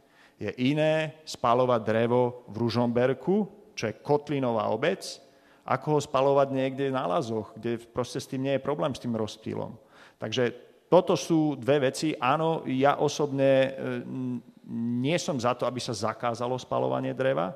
Malo by byť regulované v tých krízových oblastiach a v tých krízových oblastiach by malo byť podporované tie nízkomyslné alternatívne zdroje. To znamená, ako to majú v niektorých oblastiach v Rakúsku, majú dva zdroje energie, jednak je to drevo tradične rakúske a potom je to plyn. To znamená, že ak prídeme k tej smogovej situácii, zlé rozptylové podmienky, automaticky a príkazom sa zavedie nízkoemisný alebo bezemisný režim kúrenia. To znamená, všetci prejdú na plyn, ktorý je podporovaný vládou, že má nižšiu cenu. Takže toto sú nástroje, ktoré progresívne nás posunú k tej reálnej kvalite ovzdušia. Ja sa musím rozlúčiť, ďakujem veľmi pekne a dúfam, že to nie je posledná debata takáto verejná, lebo toto sú tie aktivity, ktoré podľa mňa troška prebudia aj tú verejnosť a bude môcť si uvedomiť a zamyslieť sa nad tým, že tu máme nejaký problém a chceme ho riešiť. Dobre, ďakujeme za účasť.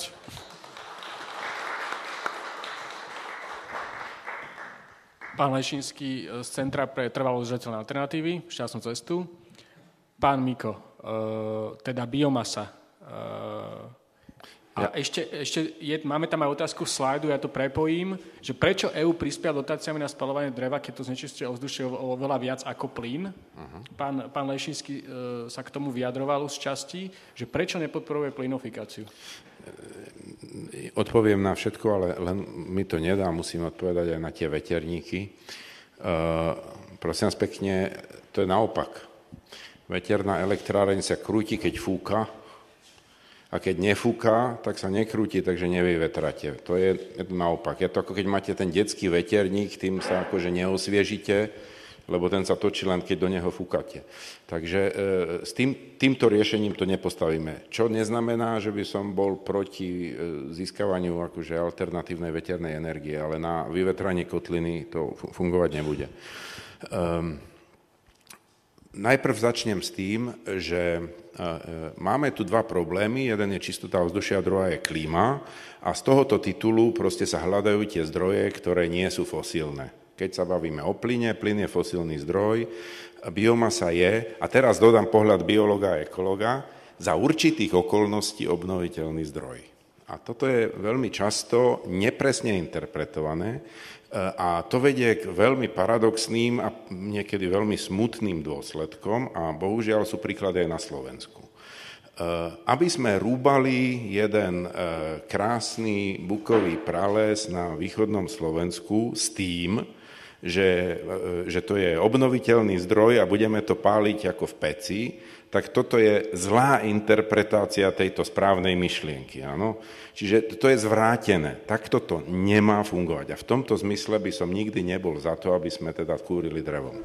Na druhú stranu platí, že existujú určité zdroje biomasy, ktoré sú využiteľné ako palivo a e, tam platí úplne bez, bez zbytku, čo bolo tu povedané. Je to jedine v súlade s novou technológiou. Nové kotle, pasívne domy, šetrenie, topíte len, keď potrebujete. E, veľmi máme takú tendenciu tu v stredoeurópskom priestore pochybovať o tom, že toto niečo vyrieši. Ale e, ja mám zase určitú skúsenosť z Čiech, kde sme robili e, zelenú úsporám a tam práve boli kotlíkové dotácie, zateplovanie, pasívne domy a tak ďalej.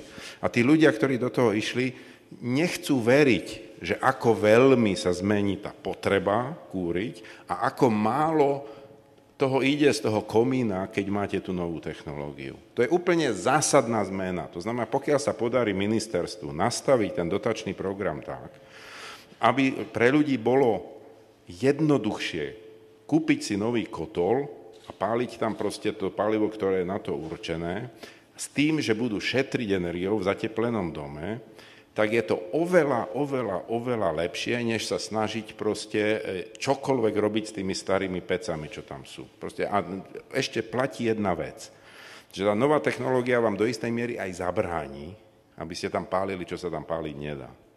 To znamená, toto je tam je to určené na určité konkrétne palivo, potom to funguje a nemôže tam napchať, že petky a gumu, čo mám starú od auta, ruka, rukavice a tak ďalej. Hej.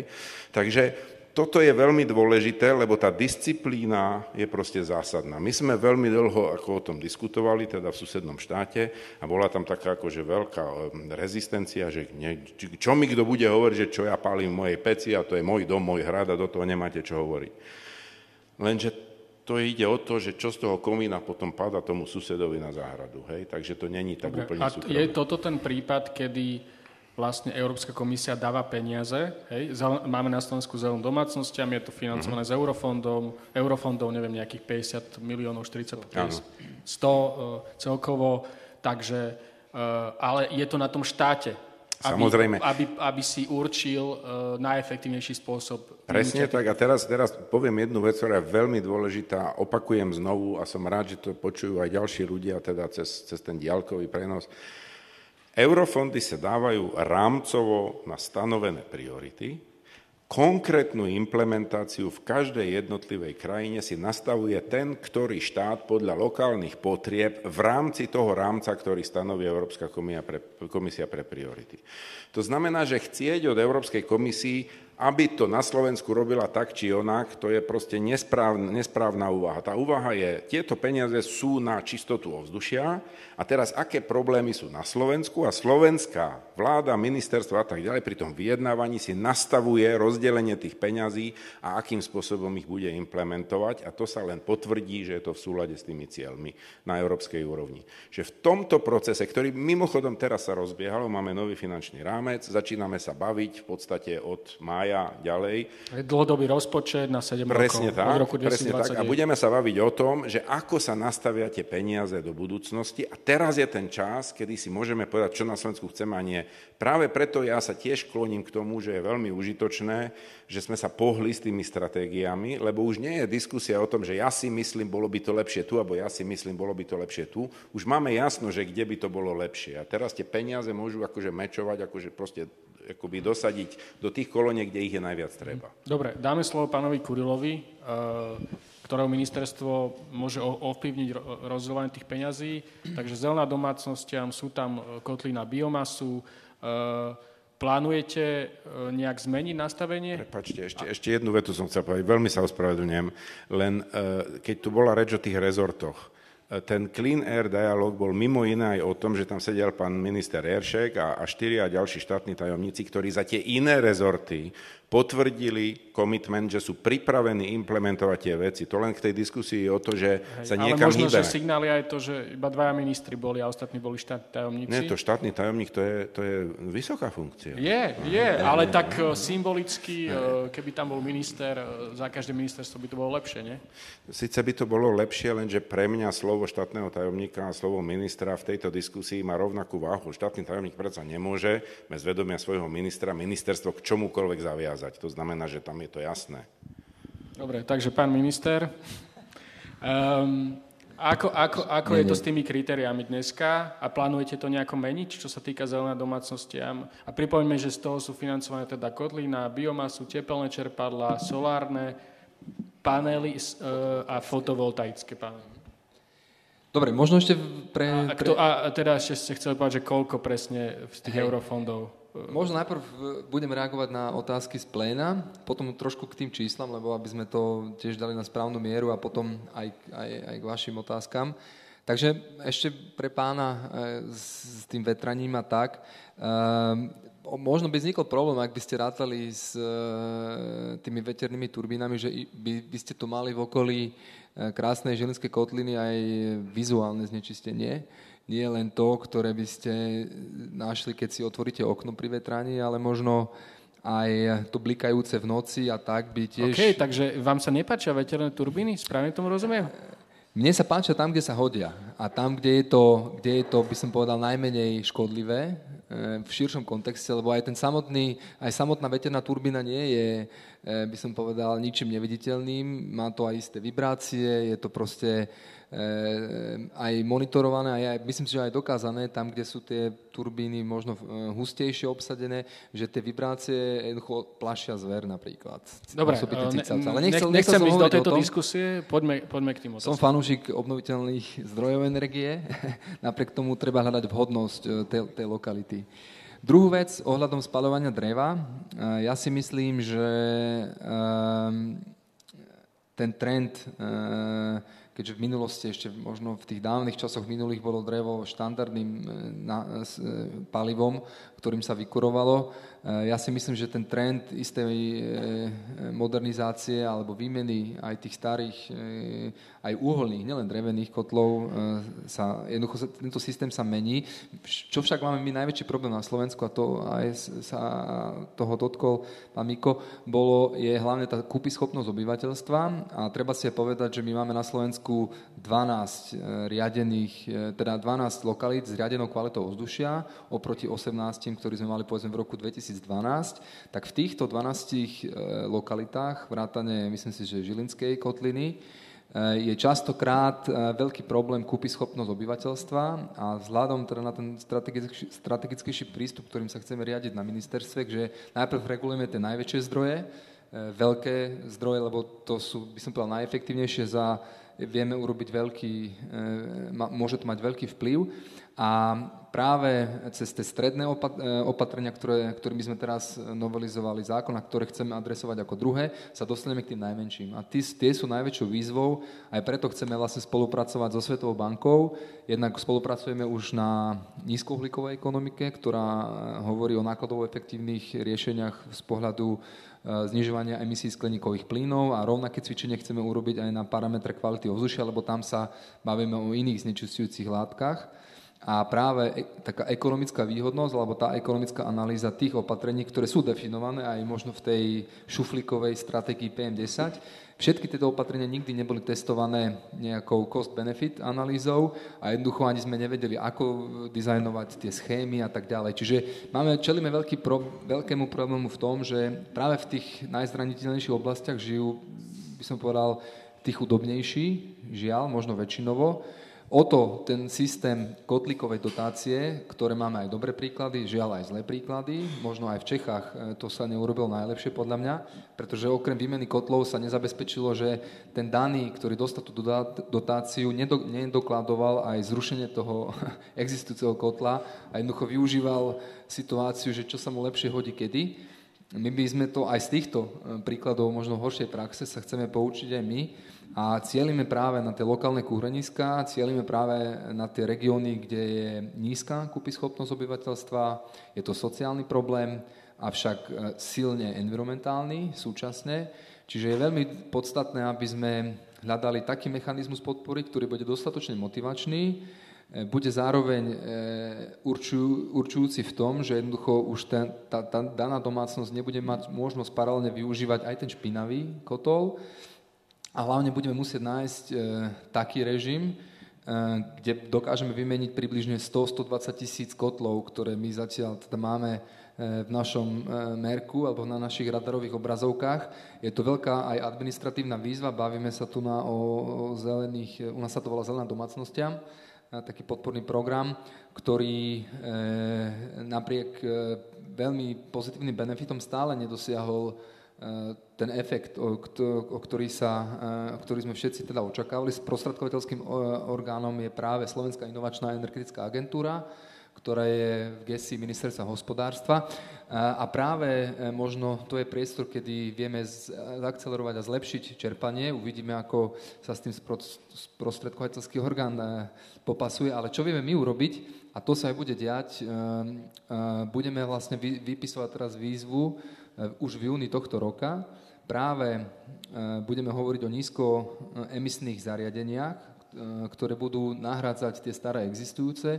Je to veľká obálka, zhruba pre, s objemom 30 miliónov eur a bude určená verejným budovám, verejnému sektoru, aby jednoducho si školy, mestské úrady a tak ďalej, obecné úrady vymieniali svoje možno zastaralé e, vyku, e, kotle alebo vykurovacie systémy za efektívnejšie e, a plyn je samozrejme práve v tých 12 zónach alebo lokalitách s riadnou kvalitou vzdušia určite vhodnejší spôsob vykurovania plynom ako povedzme tuhým palivom. Čiže plyn zohráva veľmi kľúčovú rolu v tom prechode na bezúhlikový režim alebo jednoducho čisto obnoviteľný. A aj možno touto výzvou e, budeme, alebo zrýchlime, zrýchlime tú e, výmenu kotlov vo verejných budovách. Takže možno aj toto je dobrý nástroj. A teraz by sme ešte k tým číslam sa chcel vrátiť. Ale skúsme v krátkosti, budeme už, máme nejaký Environmentálny fond je jediný nástroj v rukách okrem Enverofondov, ktoré má Ministerstvo životného prostredia a keď pán Lešinský hovoril teda o nejakej robustnosti e, tohto nástroja, by som ho možno upravil v tom, že hovoril o pokutách, poplatkoch, ktoré sa vyzbierajú, ako sa malo e, redistribujú späť, tak len pre pochopenie, celkový objem výšky pokut poplatkov za znečisťovanie za minulý rok predstavoval sumu okolo 1 milióna eur. Ja si myslím, že toto nie je suma, ktorá by mala zmeniť Slovensko, preto e, my musíme hľadať aj iné spôsoby financovania, byť inovatívni, možno aj postupne prechádzať od istej grantovej schémy na, na na niečo, čo sa bude refinancovať. A to je podľa mňa aj ten trend v novej finančnej perspektíve, v novom plánovacom rozpočtovom období, kedy sa oveľa viac budú hľadať e, projekty, ktoré sú bankable, ktoré sú teda bankami financovateľné, ale už pôjde o isté e, aj e, kofinancovanie alebo refinancovanie, nie len sa spoliehať na nejaké granty, ktoré sú momentálne štandardné dneška. Tak. Uh-huh. Dobre. Uh, máme teda nejaké posledné minúty. Nebudeme teda chodiť, ako sa to hovorí, okolo horúceho taniera. Um, a skúsme trošku o uhli pobaviť. Uh, ja viem, že mi poviete, že to je agenda ministerstva hospodárstva, má na starosti energetiku. Teda Nie. hovorím o novákoch, aby, aby bolo jasné. O uholnej elektrárni, o ťažbe uhlia. Máme tu, má, máme, myslím, že tam bola ešte jedna otázka v slajdu. A e, pán Miko hovoril, že sú dva problémy. Emisie a ovzdušia, alebo znečistenie ovzdušia. Myslím, že Novákov, Novák sa týka ju obidva problémy. Uh, teraz sú také rokovania, Európska komisia je do toho zapojená, sme v, v tej platforme uholných regiónov z, z, Európy, z, z celej Európy. V akom štádiu sú teraz tie rokovania o útlme uhlia na Hornej Nitre? Ďakujem pekne za, za túto otázku. K tomu uhliu som sa chcel vrátiť. Nemyslím si, že to je problém energetiky, aj keď energetická politika je v, gest, v gestorstve ministerstva hospodárstva. My vnímame e, ťažbu a hlavne spadovanie uhla ako environmentálny a sociálny problém e, súčasne. E, teda neprevyšuje jeden nad druhým, ale z pohľadu napríklad aj environmentálneho, e, ako hovoríte, nebavíme sa iba o emisiách CO2, ale práve o tých iných polutantoch, najmä teda oxidov síry, kde e, tiež napriek istej modernizácii stále existujú možno isté prevyšenia a aj iných teda znečistujúcich látok. My sa na to pozeráme tak, že aspoň teda je to názor ministerstva, že čím skôr sa takýto útom uhlia podarí presadiť, o to viac jednak si zlepšíme aj samotné zdravie obyvateľstva a o to viac možno prejdeme na iné alternatívne formy, eh, jednak aj výroby energie súčasne, ale tiež aj možno, nechcem povedať, že perspektívnejšiu prácu, ale prácu, ktorá bude možno atraktívna aj v tom, že bude o niečo iná ako práca povedzme v 19. alebo 18. storočí, ale bude to práca 21. storočia bez, bez ohľadu na to, aby som nech, eh, teda chcel nejako uh, baníkov, baníkom škodiť, ale myslím si, že dokážeme v súčasnosti vyrábať energiu čistejším spôsobom, udržateľnejším spôsobom a berúc do úvahy všetky tie nábehové krivky, či jadrovej energie, ktorá je nízkoemisná, alebo aj nábeh obnoviteľných zdrojov si myslím, že je príležitosť byť energeticky sebestačný, a zároveň byť aj udržateľný. Mhm, dobre, a vy ste hovorili, že čo najskôr. Minister Šojmoš spomenul asi pred pol rokom taký termín, že 2023. Uh, je to nejaký termín, ktorý preferuje ministerstvo životného prostredia, alebo ste na tom nejako dohodnutí s ministerstvom hospodárstva? Ja si myslím, že medziinstitucionálna dohoda v rámci e, vlády Slovenskej republiky sa ešte nedosiahla, avšak už aj práca Európskej komisie, keďže mám tu čest byť členom tej pracovnej skupiny a hlavne vďaka spoločnému výskumnému centru a, a tej analýze, je jasne preukázateľné, že ak by sme v roku 2023 e, pozastavili ťažbu a hlavne spaľovanie e, uhlia, nemalo by to vlastne nejaký zásadný negatívny dopad na hospodárskú a sociálnu situáciu v regióne, avšak je súčasne potrebné povedať, že je potrebné budovať infraštruktúru, je potrebné vytvoriť aj nejaký systém rekvalifikácie, pretože aj, aj banici majú vznešené povolanie a jednoducho, ak by došlo k postupnému útlmu tých ľudí, jednoducho potrebujeme niekde zamestnať, jednoducho potrebuje živiť svoje rodiny a preto aj ten systém takej transformácie nielen regiónu, ale hlavne obyvateľstva je, je veľmi kľúčový. Máme tam aj otázku, e, ešte v krátkosti vás poprosím o vyjadrenie, že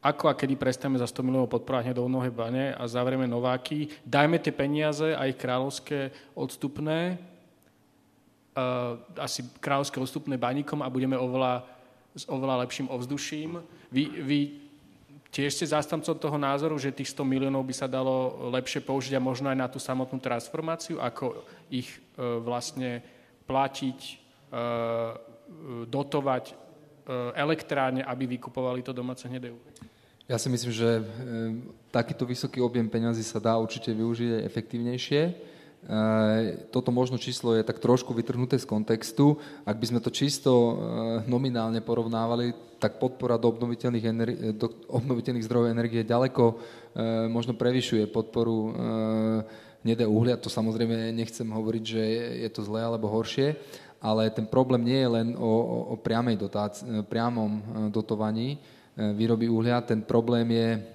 hlavne aj o tom, že momentálne e, pri súčasnom nastavení a, disponibility aj pracovných pozícií neexistuje dostatočná alebo primeraná alternatíva, aby ste vedeli zamestnať povedzme tých 3,5-4 tisíc ľudí, ktorí, ktorí sú v regióne a respektíve viete, ale na to potrebujete čas. Čiže ja si myslím, že také postupné utlmovanie je na mieste a, ma, a, a mali by sme ho zvážiť. No a samozrejme z pohľadu životného prostredia my preferujeme určite skorší termín a spoločné to JRC, spoločné výskumné centrum pracuje s rokom 2023, s ktorým momentálne pracujeme aj u nás na, na rezorte.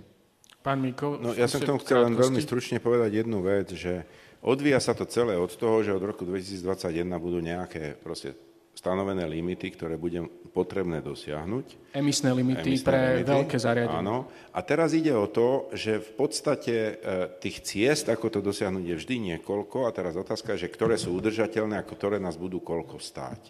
A myslím si, že je na mieste, že sa o tom bavíme práve teraz a, a, a tu na Slovensku, pretože teraz je treba, treba robiť tie kroky reštrukturalizačné, pokiaľ teda chceme tento problém vyriešiť tak, aby to nebol sociálny otras.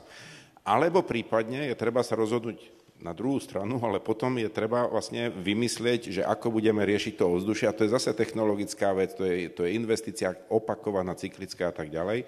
A pokiaľ teda príjmeme to, čo je všeobecne už ako konštatované na všetkých tých zasadnutiach aj vlády, aj, aj, aj miestnych orgánov a aj na diskusiách s komisiou, že, že to uhlie nemá perspektívu, dneska už ho nikto nechce a je vlastne drahé a musí sa dotovať, aby vôbec malo nejaké využitie, prípadne, že sa bude musieť dovážať nejaké uhlie od inakiaľ, tak potom samozrejme tá cesta, ktorú teda pokiaľ to dobre čítam, zvolila e, slovenská vláda, že investujme s pomocou európskych peňazí do reštruktúry reštrukturalizácie tak, aby sme zhruba v tom dátume, kedy, kedy máme proste poriešiť tú, tú e, čistotu ovzdušia podľa teda nových noriem, boli na to pripravení, tak si myslím, že to je akože správny trend a správna cesta. Teraz len ide o to, už to tu zaznelo niekoľkokrát, že e, začať prekladať to rozhodnutie alebo to odhodlanie do konkrétnych krokov, lebo ten čas beží a e, nové, nová infraštruktúra, nové investície zaberú nejaký čas, to sa musí urobiť a tých rokov za stolko veľa nezostáva.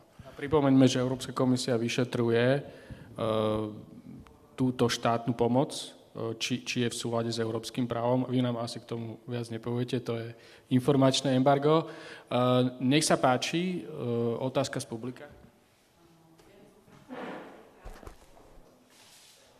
To je čo toto? Do toho sa hovorí.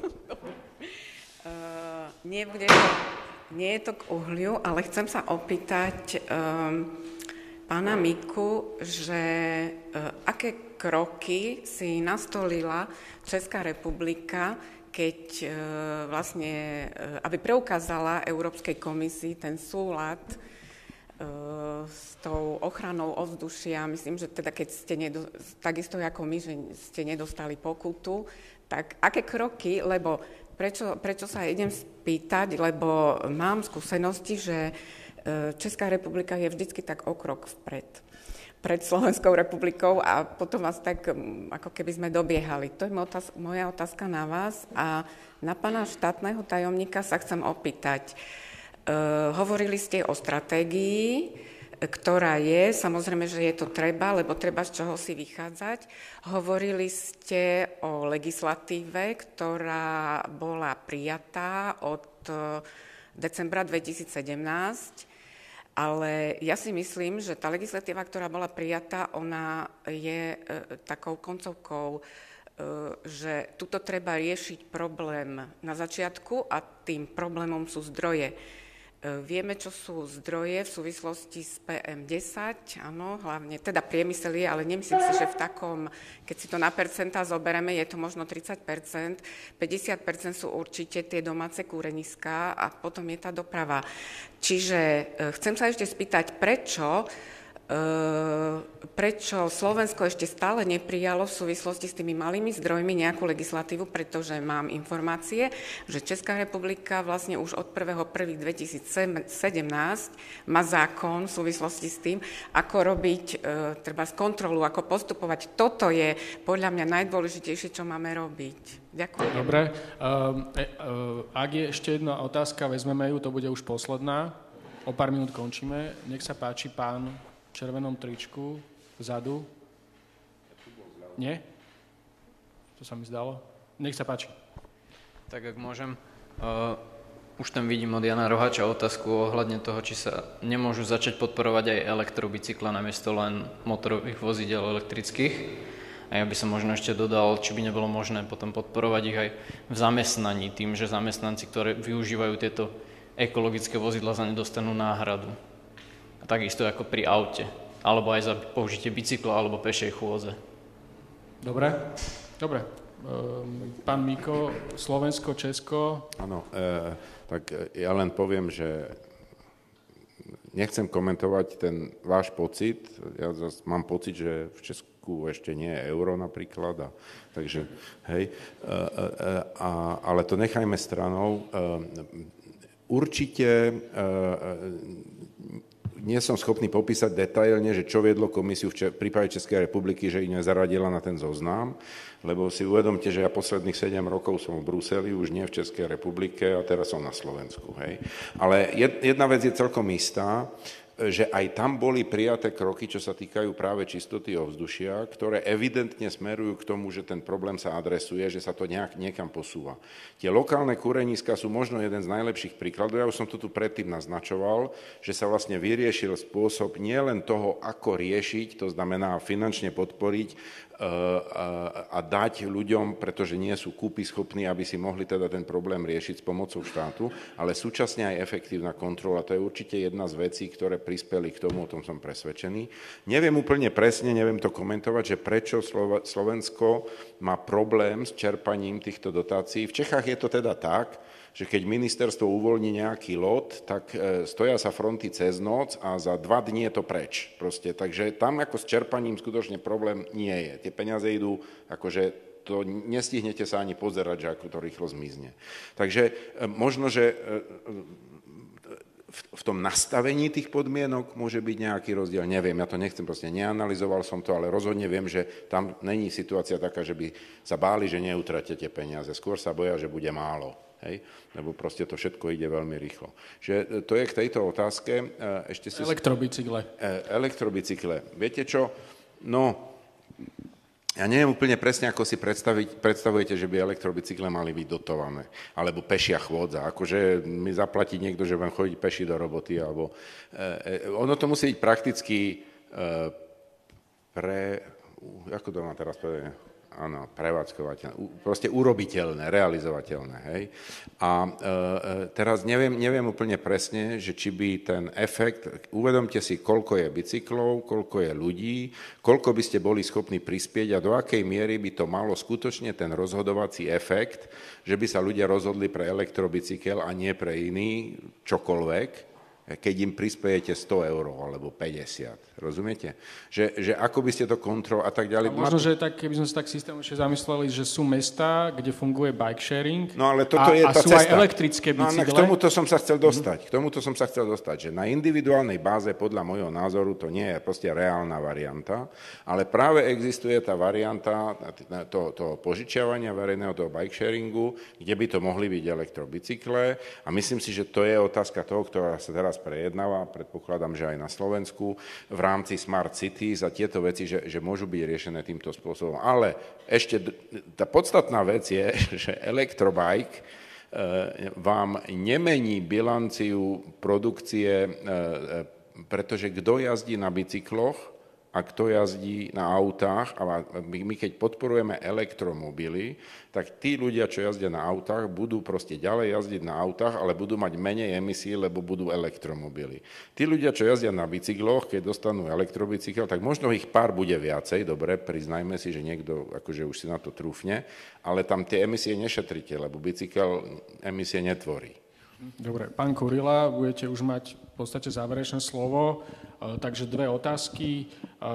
Tie malé zdroje, či ideme nejako vynúcovať zákon. A tá druhá otázka, tie elektrobicykle tiež, možno podpora elektromobility. Ministerstvo životného prostredia spustilo teraz schému pre samozprávy, pre nákup elektromobility. Už funguje schéma Ministerstva hospodárstva pre ako keby súkromné osoby firmy takže čo uvaž, o čom uvažujete do budúcnosti? Dobre, možno najprv e, by som zareagoval e, pred tými elektrobicyklami e, aj na tie zdroje a, a viac menej to, čo cieľime. No tak my sme najprv, alebo sme v tomto štádiu, že my si vyberáme aj spolupráci s možno zrenomovanými partnermi, aj za hranicami možno Európou, také príležitosti a schémy, ktoré dokážu fungovať, pretože ak chceme mať dobrý vynúcovací systém, a chceme zabezpečiť aj kontroly napríklad v obciach e, starostami alebo mestskou policiou a inými zložkami, musíme mať najprv efektívnu schému podpory. My ju momentálne vytvárame, hľadáme na ňu dostatočné zdroje. Spomínal som už nejaké číslo, ak sa bavíme o lokálnych kúreniskách.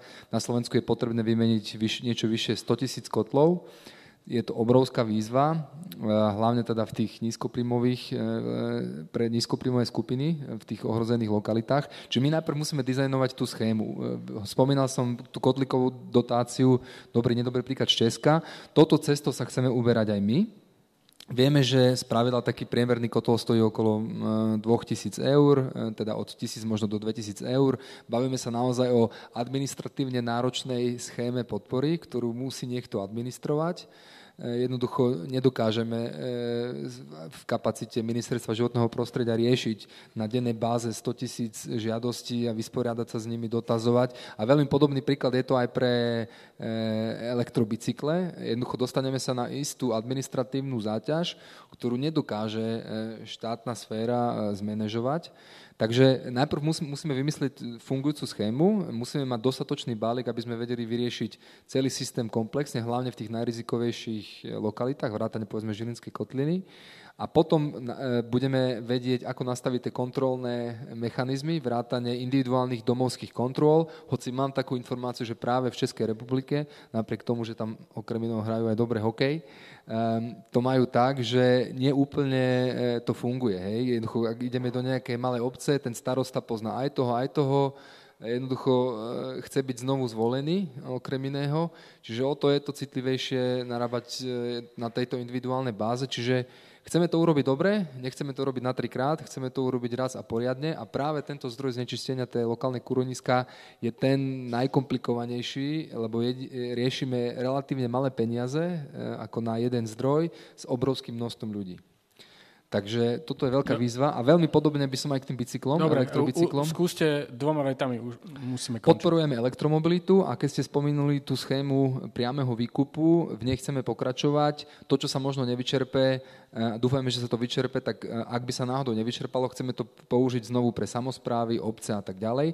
Ak sa dostaneme znovu na úroveň E, dotácie, ktorá je 1000 eur, 2000 eur, teda e, cena bicykla, hej, povedzme, e, neviem koľko presne stojí elektrický bicykel, povedzme do 2000 eur, tak aj tá schéma tej podpory je znovu e, na mikroúrovni z hľadiska administratívnej záťaže, ale možno výhodou sú nie štátne organizácie, ale možno aj firmy, spoločnosti, ktoré majú oveľa efektívnejší spôsob riadenia, ak to zjednoduším, a vedia možno vytvoriť aj ten systém, e, ktorý by bol efektívnejší, aj keď štátna správa by mala ísť príkladom, ale možno e, u firiem by to bolo lepšie. Dobre.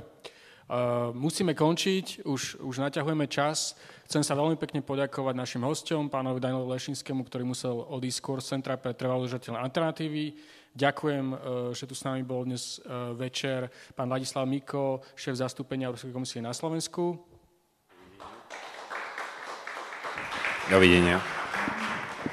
A ďakujem štátnemu tajomníkovi na ministerstve životného prostredia Norbertovi Kurlovi.